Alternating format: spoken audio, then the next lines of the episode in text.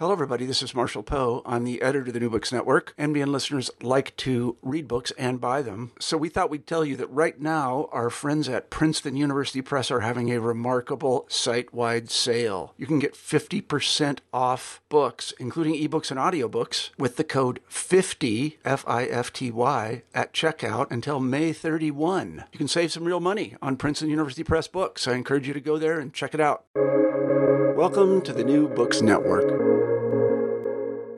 Hello and welcome back to New Books in Intellectual History, a podcast channel on the New Books Network.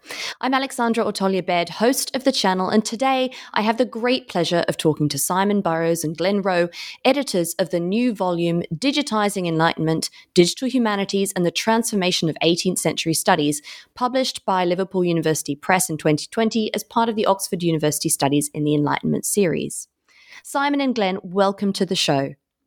Thank you, Alexandra. Hi. It's an absolute delight to have you both here, and I'm really excited uh, to dig into this volume, which has so much to offer um, both uh, scholars of the eighteenth century and digital humanists alike.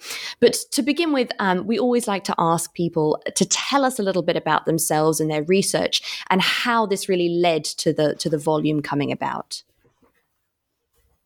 Well, yeah, so I'll, I'll start. So I'm Glenn Rowe. I'm professor of French literature and digital humanities at, uh, at the Sorbonne in Paris. And uh, I obviously specialize in French literature. That's my degree from the University of Chicago. Was uh, not in the eighteenth century, oddly enough, um, on a, a figure called Charles Péguy, um, who's rather not known outside of uh, France. But at the same time, I worked in, at, in Chicago with a, a group called the, the ARTFL Project, Um, which is one of the oldest and sort of well-known digital humanities French literature research centers in the U S. And so I sort of had a double formation, as we'd say in French, one uh, one in literature and the other in, in digitization, in uh, eventually in some coding, uh, and, and uh, eventually machine learning, data mining, all that, uh, primarily around the French Encyclopédie, so the eighteenth century big sort of machine de guerre. Uh, and so from that point, it was sort of, uh, I got a postdoc at Oxford at the Voltaire Foundation after my thesis. And so from that point on, I've been fairly invested and active in, in the research fields of digital humanities and its specific interface with, uh, with eighteenth century studies. So I think that uh, that's how I ended up uh, engaged with the topic of, of the book, and and uh, Simon, I think, has a, a, a different trajectory. But uh, we ended up meeting up, uh, oddly enough, in Australia, of all places. But we'll, we'll get into the origin story of the of the book probably later. But I'll, I'll let Simon introduce himself first. Hi, I'm Simon Burrows. I'm Professor of History and of Digital Humanities at Western Sydney University. Um, I work on Uh, French history from the Enlightenment and the Revolution. I've specialised in French writers in exile, um, particularly journalists and producers of scandalous literature in the eighteenth century. And that eventually led me to wanting to know a little bit more about the wider uh, book culture um, to which they were participating and how their ideas were getting Uh, distributed through book trade networks. So that led me to a digital project which I led, um, working in partnership with one of my former students who was involved from the very pilot project and very central to it, a guy called Mark Curran. And we produced a database which was published in twenty twelve online and is still available, called the French Book Trade in Enlightenment Europe Project, or F U G T I, which is a term you'll hear in the rest of the interview. Um, and we did that while I was working at the University of Leeds in the U K.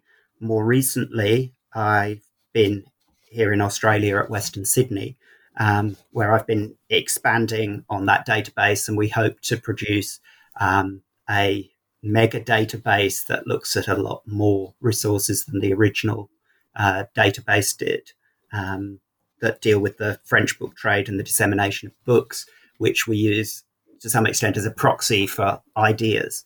Um, so that's how I got into this and began meeting with people who were in Glenn's networks. And then we met at a conference, I think it was in about April twenty fifteen in Perth, which was away from the side of Australia where we usually were. And within a year, we were collaborating on a conference and book.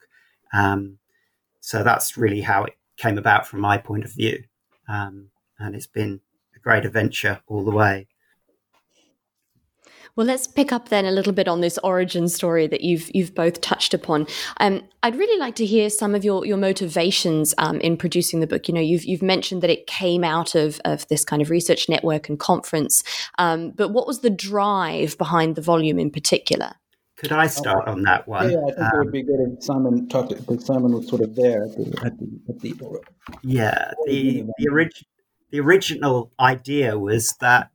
It came out of a suggestion um, from Dan Edelstein, um, a professor at the at Stanford University and a very well-known digital humanist, that we needed a forum for eighteenth century digital humanists to get together and start discussing how we could make our data sets link up and serve one another and develop more common standards and ways of making our work ultimately interoperable, um, sharing technologies and so forth. And several contributors uh, were present when we discussed that back in uh, twenty, early twenty fourteen, I think, in the States. It may have been in twenty thirteen. Um, so Sean Tackett, who contributed to the book, Dan, um, and Jeff Ravel, as well as me. And then when I moved to Western Sydney, uh, they gave me some generous professorial startup funds, as universities sometimes do, to help attract people and get their research an extra boost. And I decided to put some of that to getting us all together so we could have a um, symposium. And I decided that and decided that we'd attach it to the biggest conference we have on French history and culture in Australia, the George Roudet Seminar. Um, And it was about the stage where I was just thinking about my plans for that, that I bumped into Glenn and got to know him and decided that he'd be the perfect um, organisational and um, and intellectual partner for developing this. And it it uh, allowed us to tap into two networks and bring them together, really. His, his address book and my address book, um, which is really, in, from my point of view, how the book came about. Do you want to add anything to that, Glenn? No, I just say that that it was a first event, and we just called it Digitizing Enlightenment because, for lack of better ideas, and then and, and then it's continued on, and and so the, the conference continues now in challenging under challenging circumstances. But uh, we had a second event in, in the Netherlands. We had a third at Oxford. The fourth was at the I S E X um, uh, big conference in Edinburgh. So uh, there was a, a certain amount of momentum that we that we established in in Sydney, and it's and it's followed, and and and we hope next year it will be in Montpellier in in France. Um, so it's been a very it's been a although we did certainly trade on our, our address books, as Simon said, to to establish the network. The network has been consistently growing um, internationally and intellectually, uh, and so we now have a, a strong basis of, of of digital humanists working, or eighteenth centuryists, but working at this interface between the two uh, the two fields. And so I think it's an incredibly rich topic, but that will uh, also, uh, the book in and of itself is a testament to this first event, but uh, it's it's a it's it's a field of practice that is, is ongoing and, and, and very relevant even today. So I'll just add that. Certainly. And I think, you know, you say that Digitizing Enlightenment was for want of anything of, of anything else, but I think you really have kind of um, made a case for this being a field in and of itself um, now, which is which is incredibly exciting for those who are working at that intersection. Um, but I'd like to just pick up a little bit on um, Simon's mentioned Dan Edelstein, who we were very lucky to, to interview not too long ago on the podcast. Um, But just I'd like to think a little bit about the types of scholars who were contributing to the volume and, and the fields that they come from. Could you give us maybe an overview? Um, maybe let's start with Glenn, maybe perhaps an overview of the types of people who were contributing to this, um, both, as you say, in that kind of original um, kind of uh, conference um, and, and where it started, and then also where it's going perhaps in the future. Yeah, uh, yeah, I think, uh, um, and, and Simon will undoubtedly agree that it, it's really it's a, it's a very interesting phenomenon that, uh, and perhaps not at all surprising. Uh, but a, a first basis of these connections in the, are, are based on sort of personal relationships that, that we have and, and, and between projects and between uh, between scholars. And, and, and so it's a really fascinating uh, way that, that you can also bring sort of friends together to, to discuss things, but we all happen to be working in in on, on specific objects uh, or on specific uh, uh, projects. And, and the projects are interrelated in and of themselves. So that's how we sort of saw this book. So Uh, the ARTFL Encyclopédie uh, it, it is, it is one of the oldest projects that we present, uh, but ARTFL itself, uh, ha, you know, reaches out to many different people that have worked with it or with it or or for ARTFL over the years, and so that there's a small pocket there that overlaps, and then I myself sort of overlap with with an Oxford uh, network which, since I was there, and the Voltaire Foundation, which obviously is very prominent in eighteenth century studies, and then from the side of data, these things sort of grow too. And so we know that Electronic Enlightenment, which Nicholas Cronk led uh, as a Mellon project in the two thousands, um, its metadata went to Stanford in a, in a first digging into data grant. I sort of worked on that as a, a almost postdoc. Uh, and, and then Dan sort of established this mapping, the Republic of Letters, that's based on Electronic Enlightenment metadata, which is then enriched with other projects and moves out. Uh, and so I think the book and And, and a lot of the projects that that that, that we hi- outline in it is a great testament to how digital humanities, for all of its technical, and I say this a lot, that it's it's all of its technical prowess is about people and sort of connecting people with like-minded interests, and and that's why some center, some D H centers can can be rather fragile, because if you lose somebody with uh, incredible skills or, or competence in, in both eighteenth century studies or any other dis- humanistic discipline, and the sort of technical skills, those are aren't easily replaced. And so I think that that that finding like-minded people with like with with similar competencies uh, makes sense, but it also facilitates a lot of interesting and and and foundational exchanges, both technically and intellectually. I don't know if you want to pick up on that, Simon. Um, I don't know. We could uh, we could also think about the book in terms of its um, contributors in a different way. I think one of the things that's really interesting is that we have a sort of three or four generational range of scholars who were involved. So. Um, we had a number of people who were postdocs on projects or very early career, one or two very interesting projects that were being done um, on shoestring budgets by people with um, really very impressive skills and imagination of what they could do on limited resources. Um, then we had a number of more established scholars ranging, um, you know, mid-career. Glenn was fairly early career in many ways when we started the project. Um, so, and they they tended to have projects of their own that they were running. But we also had um, the great fortune to have Angus Martin involved. Now, Angus has been preparing a database um, of the French novel ever since he and some collaborators published their first bibliography of the French novel in the nineteen seventies. They started uh, date, creating a database in uh, nineteen eighty or nineteen eighty-one in nineteen eighties software, which we're about to transfer over to the software package I'm now using um, within the next few weeks.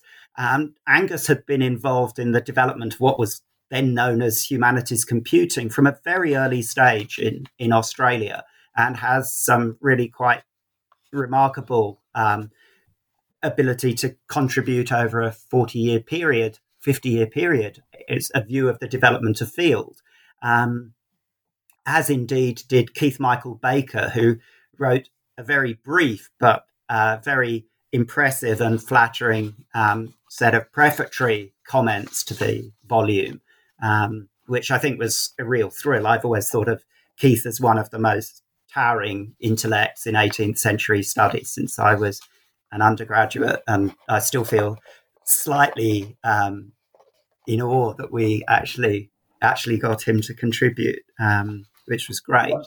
Uh, I think that, that goes back to the these notion of these sort of concentric circles that are that are somehow related, and so Keith was at the University of Chicago with Robert Morrissey in the in the late seventies, early eighties, when Robert Morrissey had this idea to sort of take a, a linguistic database, the Trésor de la langue française database that they had built in France for the for their, their big dictionary.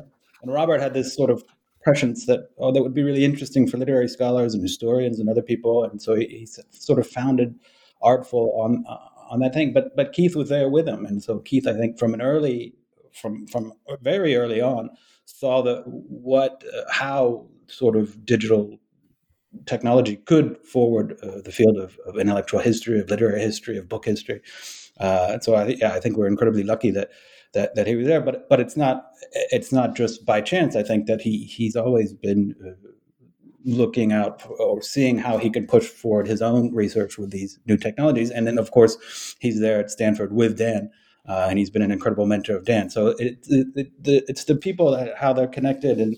And and uh, that that's really interesting to me, and and it's sort of reflected in the structure of the book also. The, the, where the first the first half, let's say, is are, are more are these established projects, how they were built, uh, how they were funded. These are important questions. Uh, with the second half is more or less uh, early career scholars that uh, or designers or t- technologists that that somehow worked on these projects or have some affiliation, perhaps, with the network at large. Uh, but are really doing sort of uh, cutting-edge uh, things um, on small budgets, as Simon said, sometimes with no funding whatsoever. And so to present those two sort of scales uh, and encourage the sort of these sorts of explorations between these two poles of well-funded, established, and uh, young and, and enthusiastic, I think it is, for me, one of the, the main goals of the book and, and of our motivation of, uh, of of putting it together. And I think, yes, you're right. You definitely feel this kind of intergenerational um, content reflected in the, in the structure and scope of the book. Um, but let's kind of dive straight in then to, to some of the chapters. And I'd like to start with your joint introduction um, to, to the volume. Um, and here you really... Uh, uh, part of many, many other kind of elements, you do draw attention to a lot of the criticism that has been directed towards digital humanities scholarship. I was wondering um, if you could perhaps outline for those who might not be so familiar with digital humanities, um, why people have been so quick to criticize digital methods and why, in the terms of digital enlightenment scholarship, a lot of this criticism is actually quite unfounded. Right. Yeah. I mean, I'll I'll sort of tackle that head on, uh, and and because I come from uh, from literary studies, where I think the pushback is, at least in the sort of Anglo-Saxon sphere, is much more uh, is much much hev- more heavily felt, and so I think a lot of these criticisms come from basically methodological disagreements um, with those perhaps in literary studies uh, who think that you know that's this is a sort. From one standpoint, this is a sort of return of a, a positivistic take on, on, on literature or a sort of quantification of culture. Uh, and then that's one argument, which which is certainly there, and you have to pay attention to to, to what it is that, that we put into place and what we model from a literary perspective. And then there's a more ideological function, uh, which is bound up, again, in this uh, in these notions of, of project funding. And uh, and there's a there's a sort of... Uh, a, a large critique out there of what people, many people see as digital humanities as as promising all of this future research, but not delivering perhaps, but but that the, somehow they're dominating the funding cycles because if you just put digital in front of everything, uh, people will think it's new and exciting. Uh, so there is that sense that uh, that it's over-promising, under-delivering, um, but that that's a sort of gross simplification of both the critiques and and uh, the reality of the field. But for, for whatever reason, Enlightenment studies, because it's, I think, fundamentally already interdisciplinary, um, so it's not just literary history, it's book history, it's it's it's uh, it's intellectual history, it's the history of sciences, of philosophy. I mean, the the the intertech the interdisciplinary nature of the Enlightenment itself lends itself uh, to all sorts of approaches. So sort of Uh, a, a large uh, amalgam of methodological approaches, which are, and I think it's been less resistant um, to explore these uh, these notions of quantification, uh, which go back to the Annales school. Uh, you know, I think there's a longer um, engagement with uh, with new sorts of methodologies that can be incorporated. Book history itself is sort of born out of this interdisciplinary Uh, melange, uh, which which can generate a new field. So my sense is always has always been that digital humanities would do well to think about how book history itself constituted itself as an interdisciplinary field, so a field that that that branches transversely across other disciplines in a very productive way. And it's one that's been highly successful, and there's less pushback on sort of book historical, methodological Uh, advances than there is in, in digital humanities. So I think that that's one model or one way that we can think of uh, of, of how to buttress some, a little the, the research that, that we're doing. But again, it, there's always going to be some sort of either this ideological notion that the, the funding's all going to digital humanities, which isn't actually true, or that methodologically it's a sort of a return to a dry and soulless positivism. And then, you know, by contrast, the two of you are kind of referring to the Enlightenment then as this perfect laboratory, actually, for applying digital technologies. Could I ask you to just explain perhaps a little bit about why the Enlightenment in particular is just such a fertile ground for digital humanities approaches? Yeah, I think there's two ways of really approaching that. One is, I think, the survival of the materials from the Enlightenment period is almost perfect um, in terms of being able to have funded projects that actually can produce representative data sets or more representative data sets as a portion of the whole than for um, than for later periods. By the nineteenth century, you've had the second print revolution. So in the field of book history, you've suddenly got huge numbers of authors and texts being pumped out, and merely to uh, digitize that material in ways that make it properly accessible to digital analysis rather than pumping out books so that you can put them online as, say, Google Books have done, which also has its purposes but doesn't produce the sort of quality of uh, both metadata but also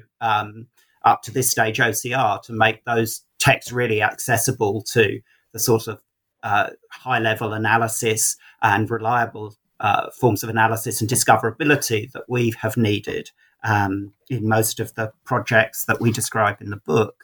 Um, and at the same time, that the material that does survive tends to be richer than for earlier periods. So we can see, see that in the creation of um, both commercially produced projects. Um, In the English-speaking world, we were very, very lucky to be served by ECCO, produced by Gale Cengage, which is a commercial product and very, very expensive um, for universities or, or libraries that want to have it to invest in. If you're a British citizen listening to this, you're lucky enough that, that it's been bought for the nation.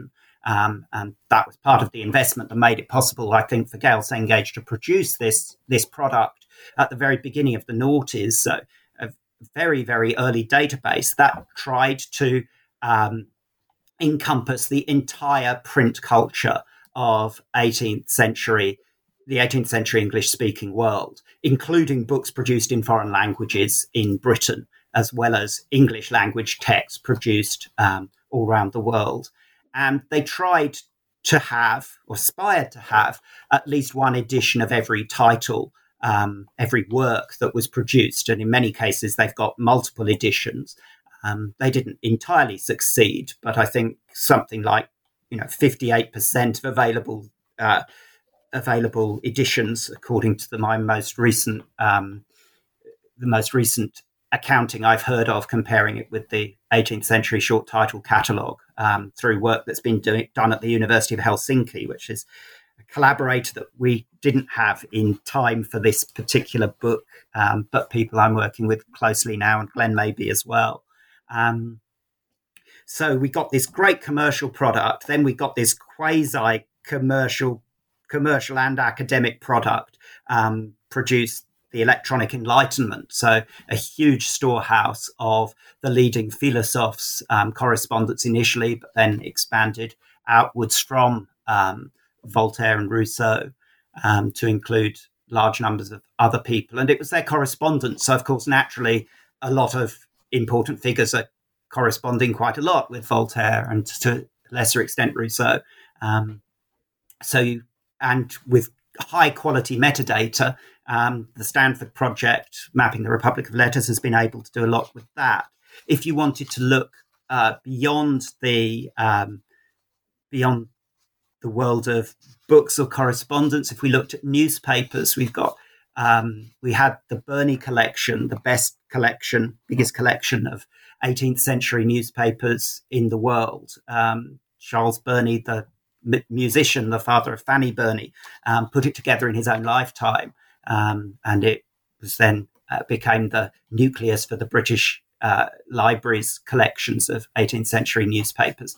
And again, Gale Cengage um, produced that. So at the touch of at the touch of uh, your students' fingertips, you were able to search this huge newspaper archive, which certainly didn't have everything. But in terms of the London Metropolitan Press, um, given that they copied mutually from one to another, almost every report um, across the century was was there for students to find. And it goes back into the seventeenth century as well.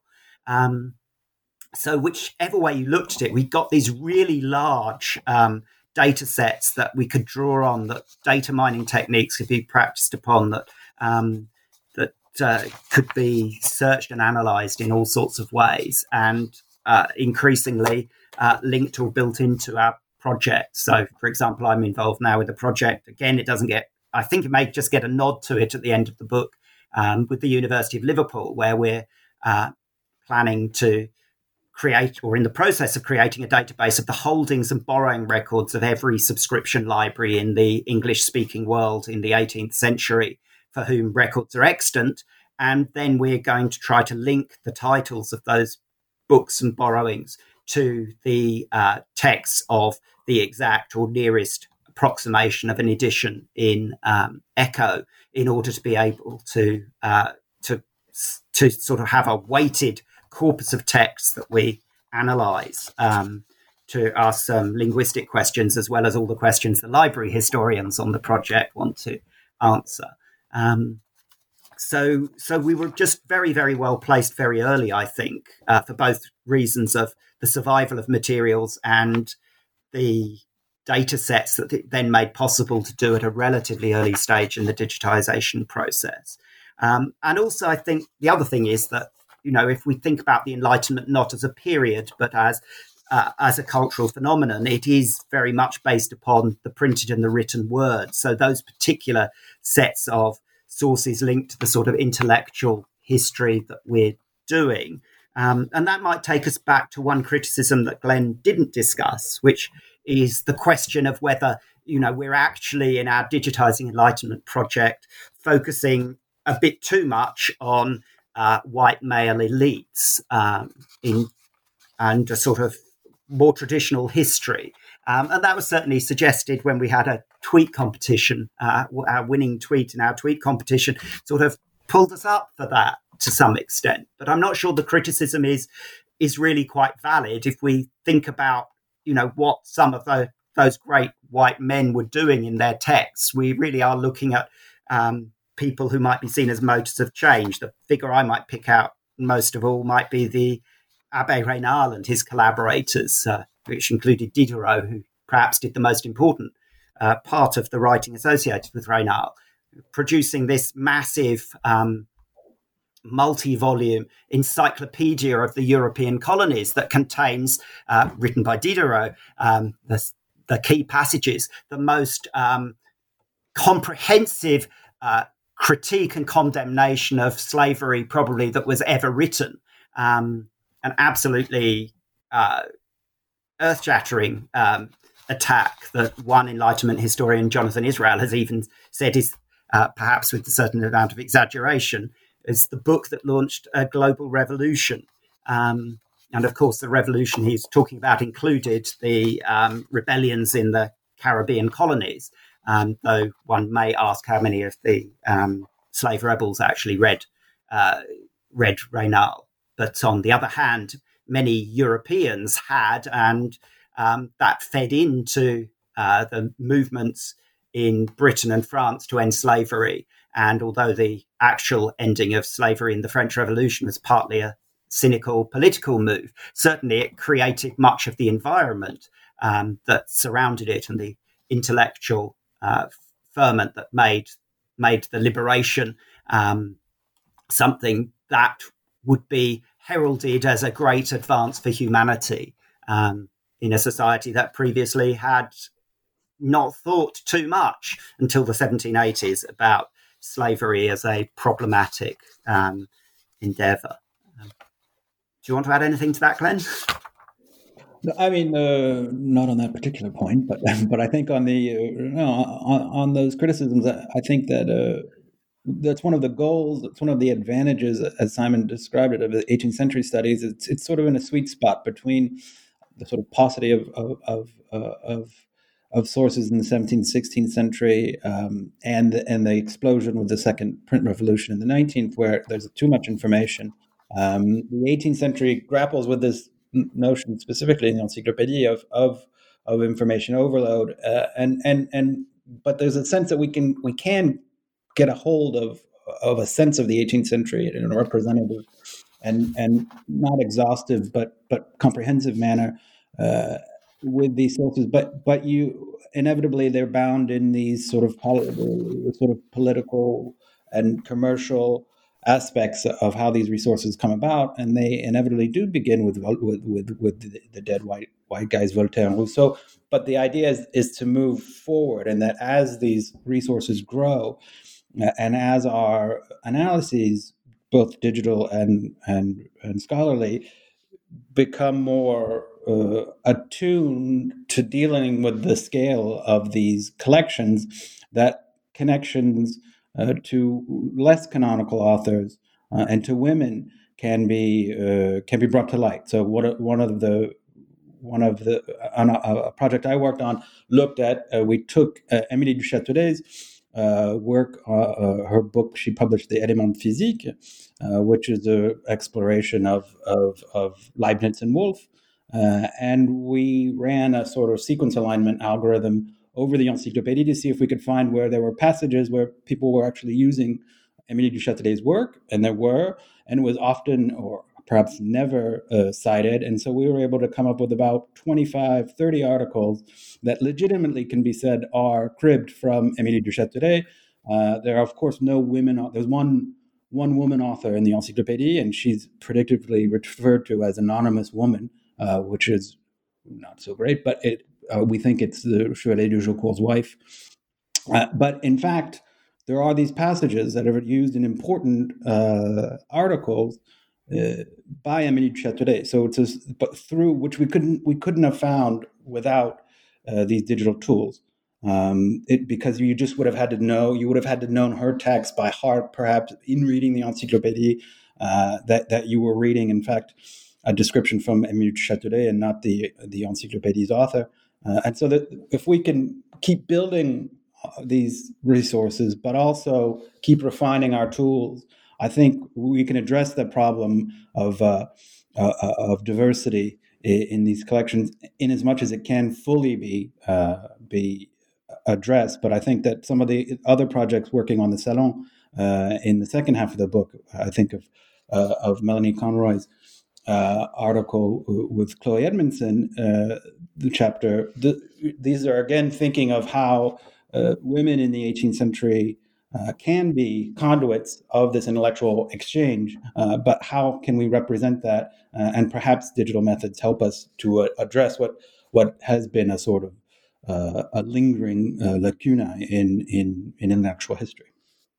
Yeah, and I think there's not just intellectual history as well. I think we can approach social history and business history um, and other things through some of the data sets we're creating. Uh, for example, um, there are there are within my database of the French book trade um, a, a sample of really interesting women book dealers, um, and this is a trade in which women were always said to have been more intellectually um, and practically independent um, and more represented than in almost any other trade. And certainly within our database, which had initially two thousand five hundred clients of a particular um, publishing house, or I should say correspondence, um, about only about two percent of the identifiable writers were women, but a far, far, far greater number were involved in the book trade than in any of the other trades that this publishing house dealt with, including uh, people in hospitality and um, and in the carriage of of uh, books and other products around places. So there was quite a lot of evidence um, there to suggest that it was true that printers were more likely to be independent women than uh, than you were to find independent women in other trades. Um, but as we've gathered more and more data from other data sets, I think we'll be in a position where we can actually say, you know, make analyses of whether women in the trade behaved differently in terms of what they were buying, what they were dealing in, whether they were involved in the illegal trade or religious trades than uh, men, sort of questions that no one could ever have asked at any other period in history. Um, so we can do a gendered analysis. But I think the other thing that happens from these large data sets is that they enable discoverability. One of the great problems of writing what we might think of as um, subaltern history or history from below is finding enough data, or always has been, um, on which to work. Um, and some digital humanities projects have got round that through crowdsourcing or systematically looking for the women writers we know, for example.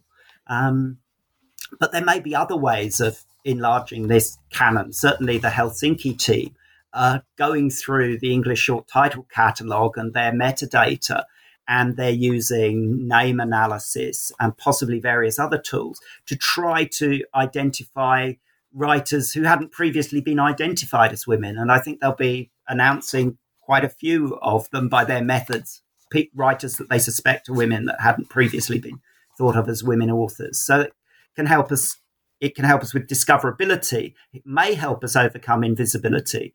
And um, it allows new ways of analysing groups of uh, women or racial minorities or others by bringing together um, data from so many places that we begin to get insights that we couldn't otherwise do. Um, so that's a that's a kind of hope or collateral benefit in some ways of these data sets. It's not the only collateral benefit. There's many others. They may not have been originally put together for that specific purpose, but they enable us to ask those sorts of questions um, that previously either took a lifetime of study or um, a great deal of uh, pooling of information between a large number of dedicated scholars um, or uh, or otherwise very, very difficult to manage.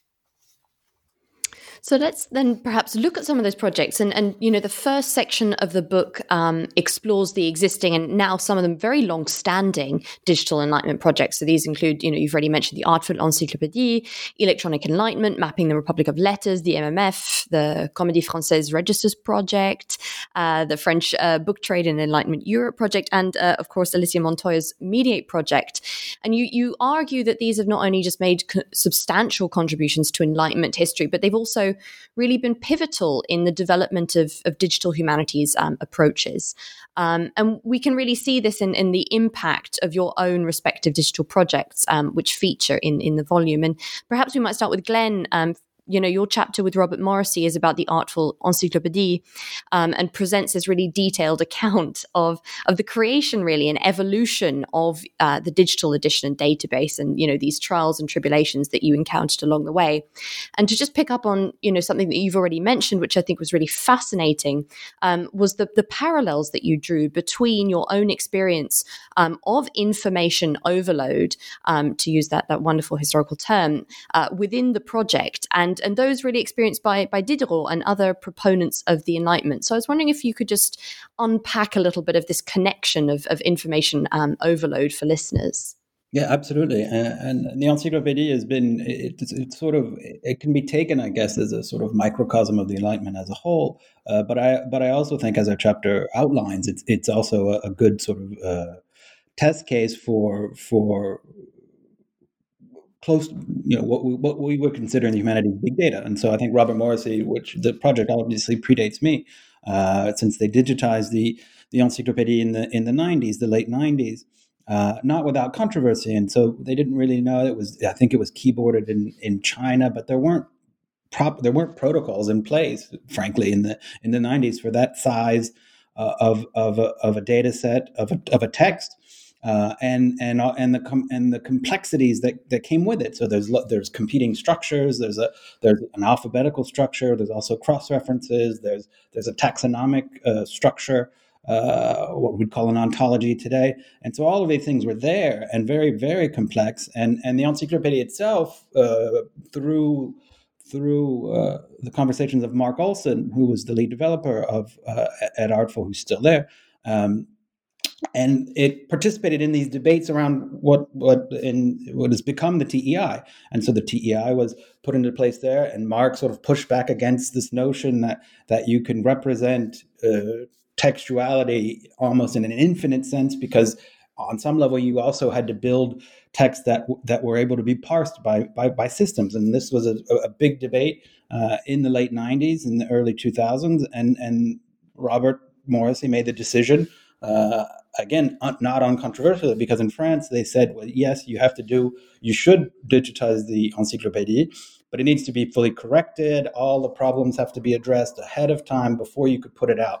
Uh, that's sort of the French take. Uh, and Robert said, well, that'll take forever. That'll take twenty years, and, and, and I don't have that sort of time. And so we put the Encyclopédie online um, because it was, uh, there was this sense that finally you could use it. Um, that that there wasn't, there was always a, a block of, of how to use, or, or, or sort of there was always a, a disconnect between how Diderot describes the way you should use the encyclopedia, because it's it's a text to be used, and you follow the cross references. You explain that to students, and they say, "Oh, that sounds great," but in the nineties or pre-web time, Uh, it, it, it wasn't actionable. And so you would have to go to the library. There's twenty-seven in folio volumes. They're in rare book rooms. It's not a usable interface, um, the print edition. And so there was this notion that by putting it online, finally it would be actualized, uh, that there was a potentiality of the text that sort of waited uh, for the digital. And in particular, the cross-references turned into hyperlinks. Uh, so it's this notion, and, and there's a scholar in Montreal, Benoît Melançon, who, who published an article that said, perhaps we're the first readers of the Encyclopédie uh, because we now have this uh, we now have this digital object uh, that that can function perhaps as Diderot expected. And so it and, and his notion was that you it already the Encyclopédie was was was too big uh, that you couldn't no one would just sit down and read it from from cover to cover uh, and nor how that's that's not what it was. And so you should be able to navigate through it Uh, by using the alphabetical structure, by using the taxonomical structure, and by using these cross-references, all of which would, would become a way of teaching people uh, not just the, the the contents therein, but how to engage critically with them. And so some some cross-references we know uh, are are critical and will lead you to an article that perhaps presents a uh, a, contra- a contradictory premise from the article that you were in. And so this notion of putting these two Uh, contradictions together helps generate what Diderot called the, l'esprit, philosoph- l'esprit philosophique or l'esprit critique. And so our notion is that, uh, and this was a way that people could distinguish between good information and bad information in this period where uh, he was certain that in two hundred years, we would just all be inundated with uh, with texts, and that w- if we didn't uh, purposefully Uh, engender this sort of critical engagement with, with text, people would lose sight of what was important and what would, and the function itself of the encyclopedia. So that's always been our, our sense from the beginning. And then progressively we've uh, corrected the encyclopedia through, through sort of crowdsourcing efforts, through other funding efforts. Uh, so it's gotten better. Uh, and then in about two thousand seven, when, when I was at Artful, we decided that's when data mining and machine learning, these things became more available to scholars in the humanities, or more, we became more conversational, let's say, uh, within these uh, things. And, and we decided, and the encyclopedia then sort of morphed into this amazing sandpit or test bed uh, where we could uh, test things like automatic classification or ontologies, because because it, it had these classes of knowledge that were, were cooked into the encyclopedia. We could text uh, we could test with other algorithms how it's constructed as a as a text of compilation, but also of creation, uh, and then how it's sort of received uh, by other texts into the eighteenth and nineteenth century. So it's it, it, it's been particularly fruitful as a text that that is uh, that we call a living edition. It's not a, a sort of critical edition, which which now, uh, predictably, twenty years later, the French have have released a, a critical edition, Encre, which was a lovely uh, project, uh, but it's a different thing. Ours has always been more sense of of of, of how to disassemble and reassemble the object, uh, not to simply reproduce uh, its print, uh, its print predecessor, but to make a sort of interface of a research interface, a research object uh, that can constant it's constantly changing depending on, on what sort of methods you, you throw at it. So it's been a it's been a really rich and continues to be a rich vein uh, that we that, that that we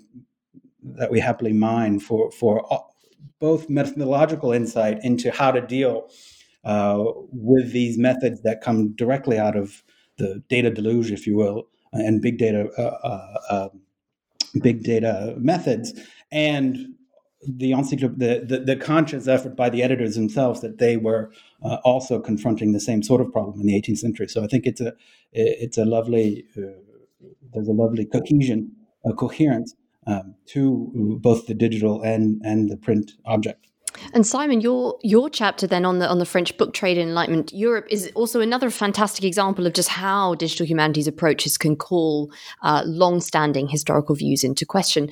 I was wondering if you could perhaps just tell us a little bit about how the database project came about and what it has offered um, our understanding of the Enlightenment book trade. Okay, so um, I guess it's not just the Enlightenment book trade that we're trying to understand, but more about Enlightenment print culture and the dissemination of ideas, um, using books and their dissemination as a proxy for the spread of ideas. And obviously there are a whole host of potentially problematic assumptions around that. And eventually I hope to address one of them, which is the big problem of reception, going from, okay, so these books circulated, they circulated in numbers, but how did people read them?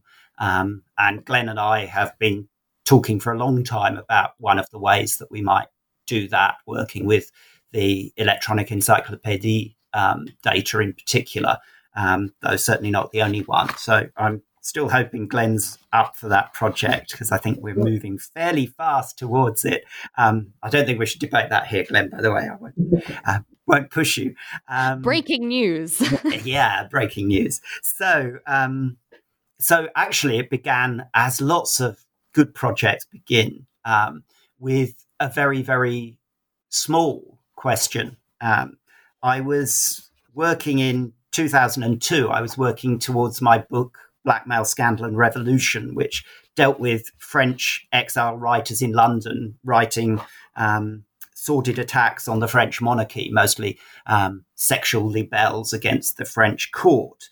And I'd begun to come to a conclusion um, that that most of these works what were aimed at women of the court, either the Queen Marie Antoinette under Louis the sixteenth and before that uh, uh, against uh, Louis the fifteenth's last two mistresses, Madame de Pompadour and Madame du Barry. Um, and there's a tit- in that title of the book, as I eventually adopted it, there's the word blackmail.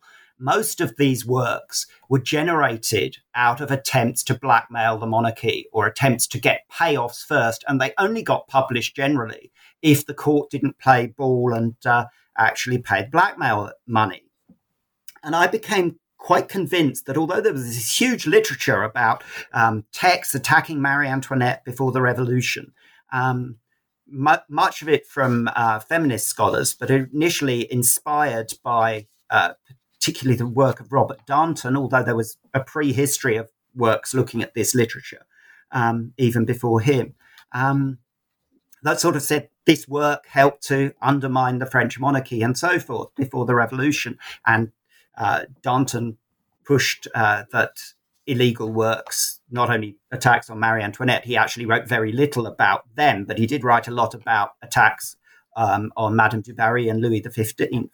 Um, before Marie Antoinette be- became uh, the uh, queen consort of, of Louis the sixteenth, Louis the fifteenth's grandson. Um, so I became convinced that these works didn't circulate when these women were in power, which actually made a great deal of sense. You know, if you attack Marie Antoinette, that would be attacking the uh, wife of one of the two leading monarchs of Europe, um, who, who was also the daughter or sister, depending on the time period, of the other leading royal house of Europe. And these were absolute monarchies. They didn't take criticism lightly. We've, we're living in an era where there's certain democratically elected leaders uh, who don't take criticism lightly. Um, but these were these were potentially ruthless regimes. They weren't people you'd want to cross. Um, so, and in two thousand two, another scholar um, published a, a an essay which argued much the same, that these things weren't available in great numbers, but she'd done it from a completely different data set than I had. And I put when I put the two together, I thought, I don't think these Marie Antoinette libels were circulating at all. I've got all this evidence of people chasing them but never finding them, professional policemen, professional um, writers, professional booksellers, but I can't find any evidence that they actually ever got their hands on a copy, except the few that were printed and that we knew ended up in the Bastille, um, in the regime's secret depot, where instead of destroying everything, they destroyed some but always kept a few copies for reference. And we knew that they'd been released at the French Revolution.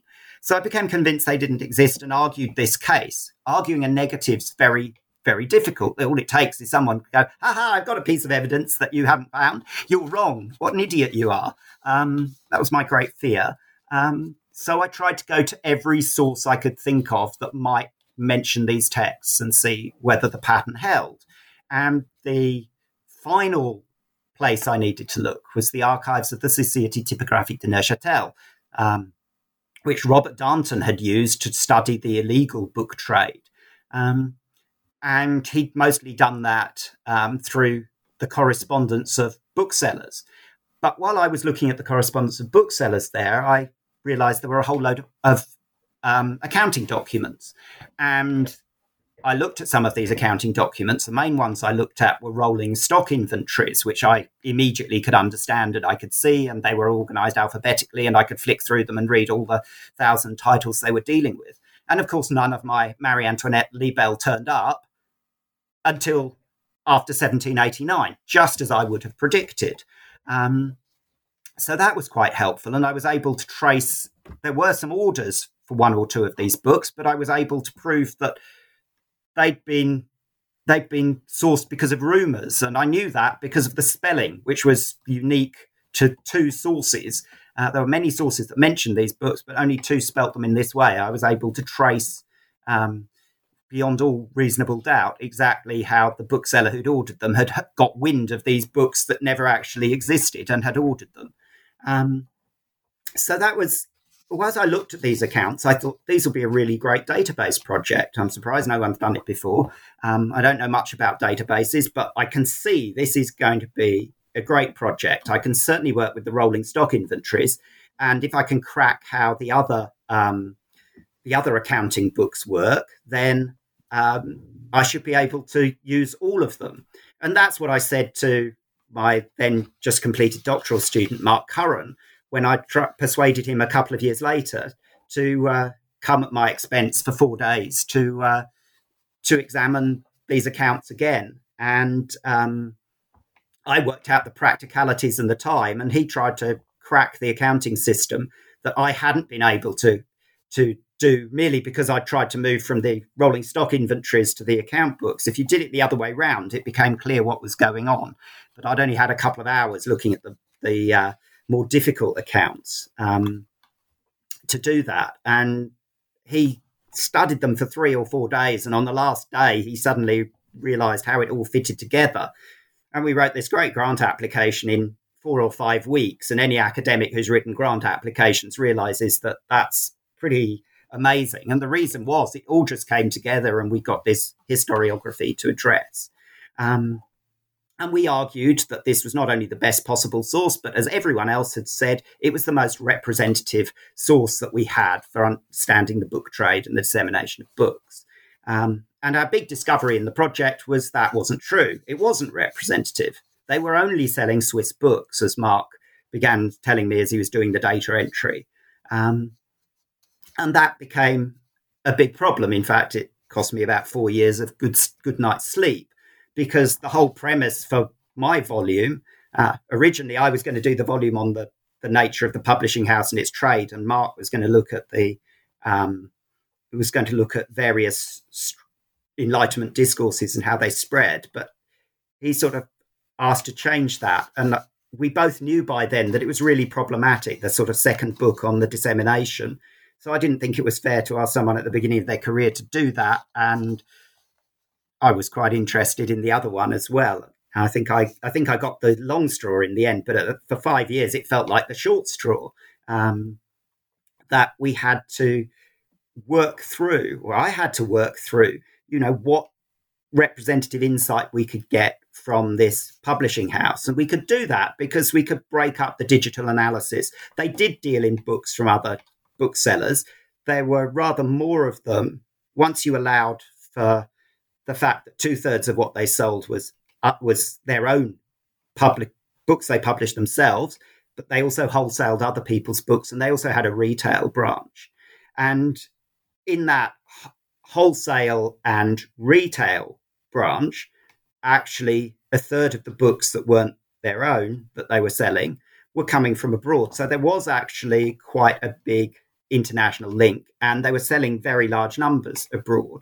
So if we broke up the trade, if we define which books fitted in which categories, we could begin to do some really interesting analysis. And we could do the same by defining their, their clients. Some of them were retailers, some of them were wholesalers, and so forth. And once you broke them up, you could begin to get some interesting things. Um, but at the same time, I realised that to get a really representative overview, we needed to look at other um, book trade sources. So that's what I've been doing for the next, um, gosh, uh, we published in the next eight years, I guess. Um, and I was able to do that partly because Western Sydney gave me some quite generous startup funds, which kickstarted things. And then uh, Then we uh, won a grant to uh, do further work uh, from the Australian Research Council. And then more recently, I've been working with this Liverpool team, um, doing some of their digital development in co- collaboration with um, a, with uh, a database platform called Heurist, and a, with, uh, with a group um, called Intersect Australia, who do uh, university. They're owned by the universities uh, in this region, and uh, do a lot of digital development work. So I've been working with those two teams uh, uh, for that purpose. Um, so what I'm hoping is that by the end of, uh, certainly by the end of my career, we will have all the relevant major book trade sources where we can draw up numbers of books involved in major events within the book trade, whether it's that they've been confiscated by the French customs, which is a data set which has been giving all sorts of headaches, but real treasures. Um, there was an amnesty for counterfeited or pirated works published um, in contravention of the privileges, effectively a primitive copyright system that were owned uh, by other book dealers. Um, and that amnesty generated records across the country of what book dealers were both producing uh, illegally and selling illegally. Um, so that's a fab- fascinating source. We've got the print run records of a particular set of book licenses as well. And when you add all of these things up, you get to see things that aren't so visible if you go to uh, person- private libraries or surviving collections, um, and really to dig below the surface of the Enlightenment, um, to the things that intersect with Enlightenment and are outside the Enlightenment. So, you know, I've become very interested in uh, religious books. The anti-Marie Antoinette libelle that I own is now consigned to the bookshelves behind me, but I sleep with a copy of the Ange Conducteur, um, a book of religious devotions, which was uh, which was one of the leading religious bestsellers of eighteenth century France, because one of the things we found is that is that the religious printing sector was far more extensive than we might even have imagined. And on one level, that's not a surprise. You know, the eighteenth century France is a Catholic country. You'd expect there to be a lot of religious publishing. Um, and that's true.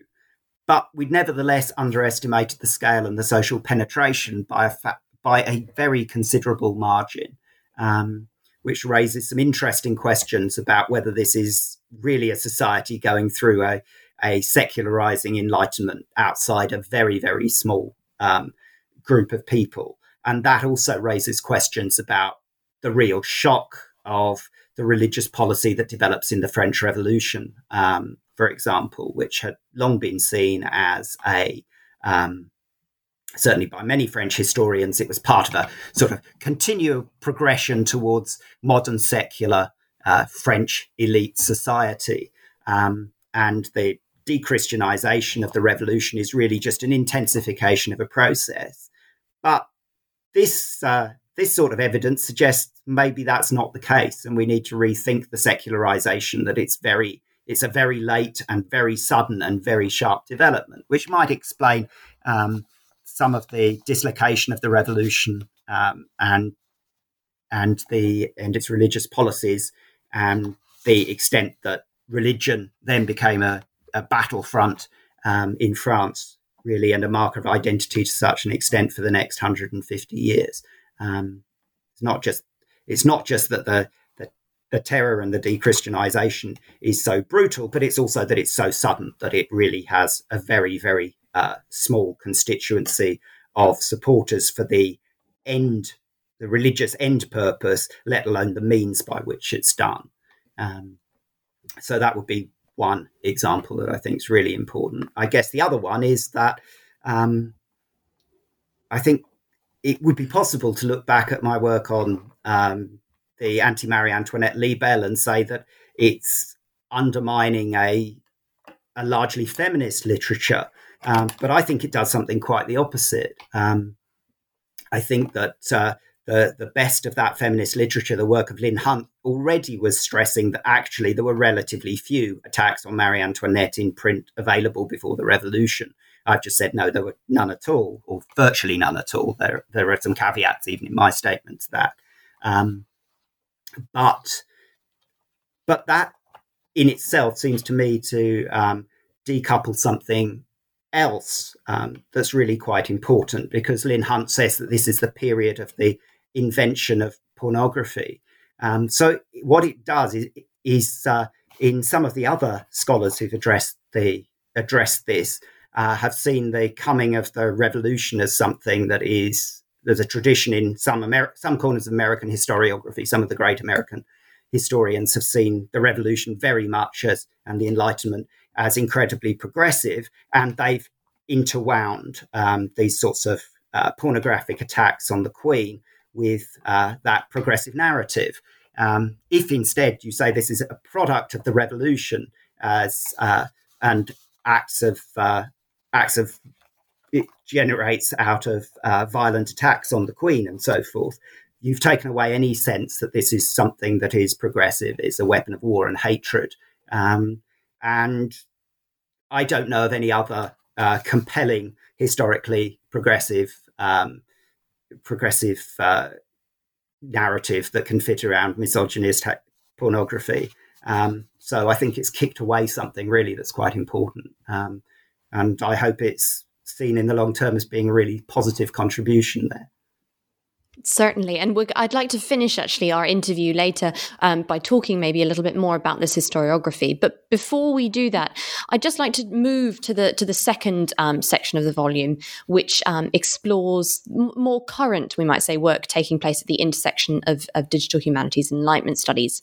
And it really shifts focus um, to the methods that are being used by scholars and also digital designers. I think it's really important to stress that you you don't just have the kind of the academic front, you have also the digital designers is um, integrated into the volume, which I think is really um, helpful for those who are perhaps looking to, to be involved in this field. I was wondering if you could perhaps just briefly give us an overview of just some of the different technologies um, and approaches that are that are addressed in this um, section, which also might give listeners an impression of perhaps where this field um, is going and, and what kind of technologies we might see uh, more frequently in terms of Enlightenment studies in the future. Sure. Uh, yeah, I think it's, uh, it's it, I mean, it's it, for, for me, it's probably the the most interesting part of the book because it does show a sort of dynamism and and, and willingness to experiment uh, with new methods from from younger, uh, earlier career scholars, and and and and also including someone like Nicole Coleman, who's an academic technology specialist at uh, Stanford, who's worked sort of hand in hand with Dan Edelstein in developing uh, not only mapping the Republic of Letters project, but the uh, subsequent software that came out of that, which would be Palladio, which is a wonderful uh, system that she has designed uh, where you can visualize uh, uh, networks uh, across uh, different data sets. And so I think it's that conversation between technological development and, and, and intellectual projects that, that things get really, really interesting. And so I think that Nicole speaks Uh, very eloquently in her chapter about how it is a dialogue uh, and how you you it's not just technology leading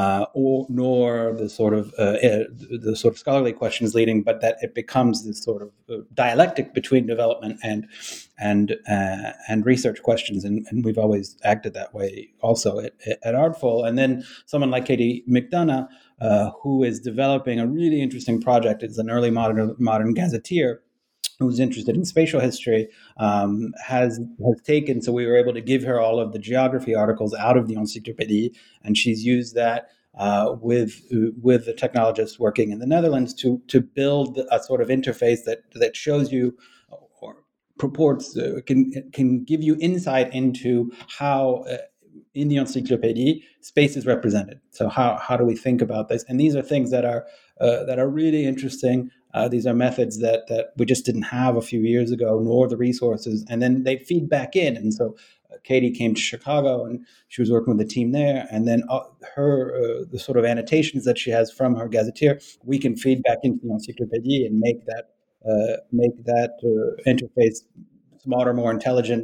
Uh, and so it, we see these things develop in, in, in different directions. And so it's really exciting. And, and Elizabeth Bond, Robert Bond, their chapter on topic modeling, this is a this is a, a, an unsupervised machine learning technique that, that that's used a lot in, in digital humanities, but they use it in a really uh, a really interesting and, and I think methodologically justified way um, in in thinking about how you can uh, how you can take uh, a large data set and then uh, break down how, uh, in what what topics or what themes, if you will, uh, that they're talking about, and you can trace that over over your data set. So I think that these are these are methods that are that are out there, but again, they're intelligently used, uh, and and and they often offer interesting insights.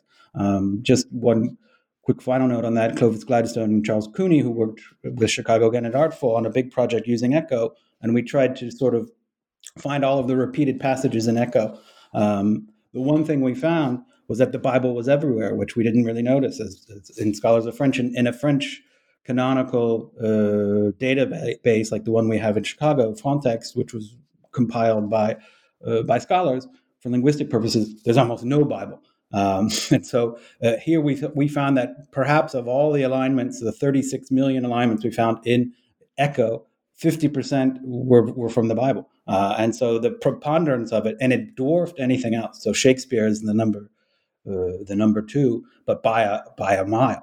Uh, and then Shakespeare already dwarfs the other. So so it was it was something like that that came out of this way that we're using these methods of of sequence alignment, which come comes out of bioinformatics uh, to sort of find uh, repeated passages in these huge data sets. Something like that, which which became an engineering problem. We had to actually install a turn the Bible off button in our interface because there was too much of it. Uh, but we didn't know that going in. And so it was this this notion that that uh, that by, again, by applying these sorts of methods uh, to these interesting data sets, that something often uh, unforeseen comes out. And I think that's one of the, the great goals. And, and I think it's uh, in that second part of the book, you can really feel that sort of dynamic uh, questions that, that surge up uh, from the, these new methods. Well, before I let you both um, go, because I've taken up so much of your day already, I'd just like to to kind of finish by asking you about what I think is a really fascinating dimension um, of the volume and, and also digital humanities research quite generally. Um, and you touch upon this in your introduction, um, and this is the kind of geography, I suppose, and sociology of digitizing Enlightenment scholarship. So much of, of the digital uh, humanities work that exists really focuses on the French Enlightenment, and a, a great deal of this is taking place um, in the Anglo phone world.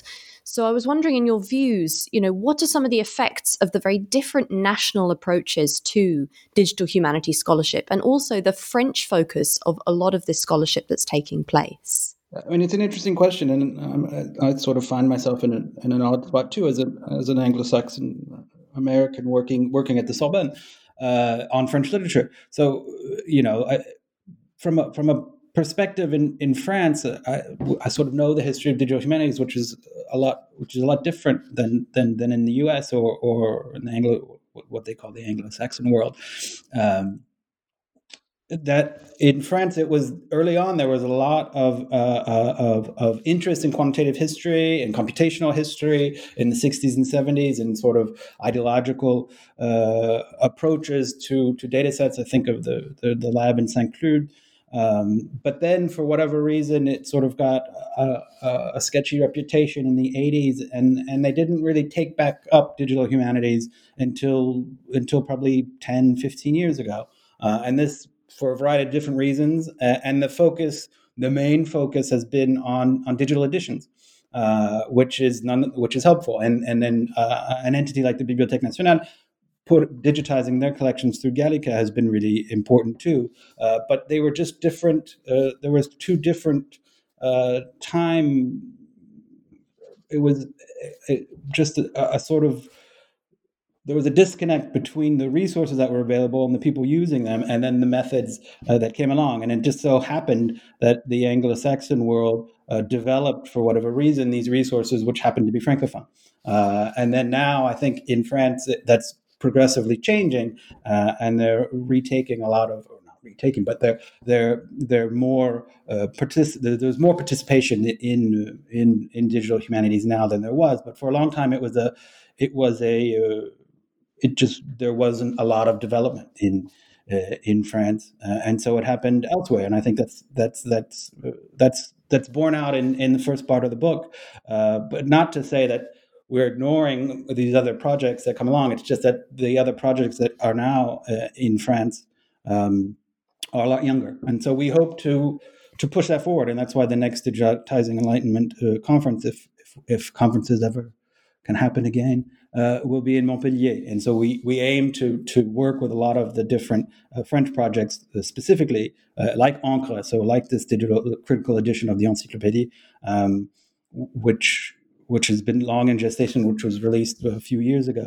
Um, so, you know, it's two, two, two different strands, but but but nonetheless, we've it's it's been the focus has been because of the resources out there, because of the projects. There's a historical uh, sense of that, uh, and then of course with ECCO, it's a different problem because that's the Anglophone sphere.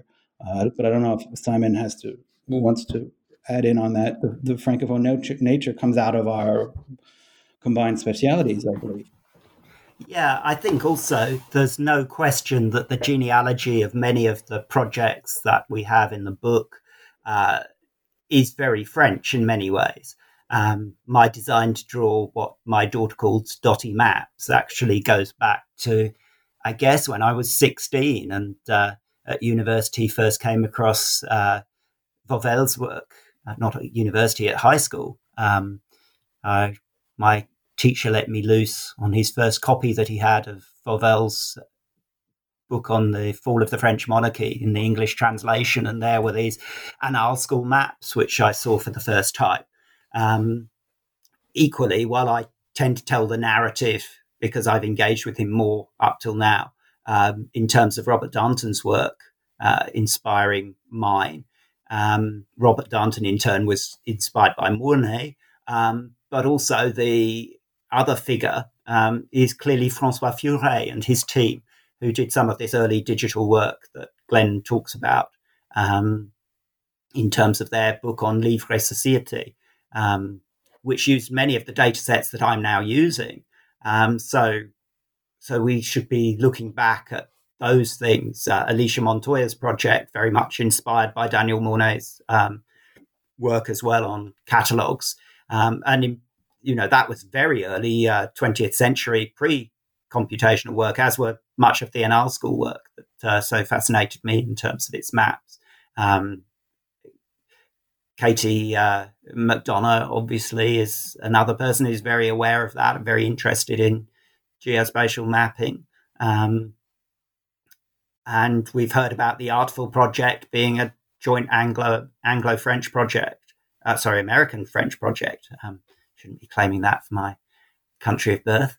Um, so, so I think that we just had different developmental trajectories, but we were also very aware when we were writing that introduction, you know, that this was a bit of a political issue, that we could actually be attacked for writing about the French Enlightenment and producing this book, um, where for a variety of historical um, accidents, the major contributors were, and the major projects we were dealing with could be perceived as being um, Anglo-Saxon uh, very much through and through. So we You know, we deliberately set out to stress some of these genealogies. Um, you know, the, that ARTFL was an international collaborative project, that we got Alicia Montoya's project, that we had French scholars embedded in our teams as well, and that Gallica and the Bibliothèque Nationale were such an enabling um, force in our research in the things we were doing.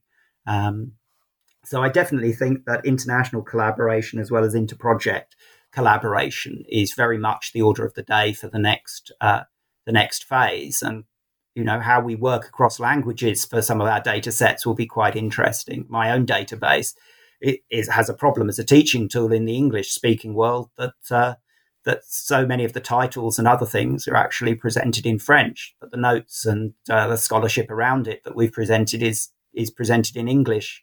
Um, so you know, someone using it needs to be very fully bilingual to get anything like the most out of it. Um, and that's perhaps a challenge going forward um, for us to think about. We did at one stage think about creating a French translation, but the uh, the uh, British uh, Arts and Humanities Research Council thought that was a bit of a step too far um, when we applied for funding for that.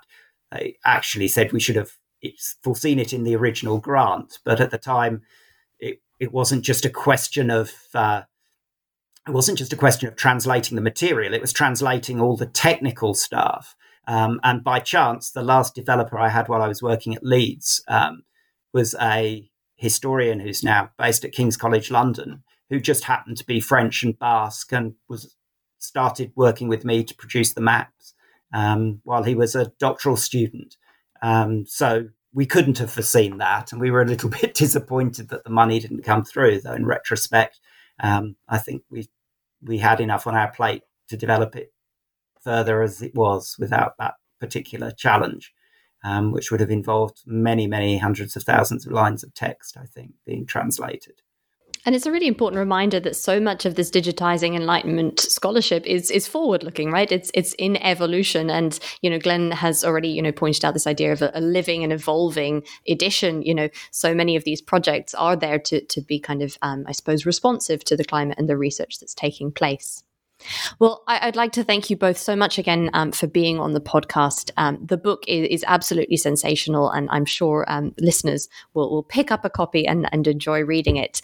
Um, Just to remind everyone, the book is Digitizing Enlightenment, Digital Humanities and the Transformation of eighteenth Century Studies, published by Liverpool University Press in twenty twenty.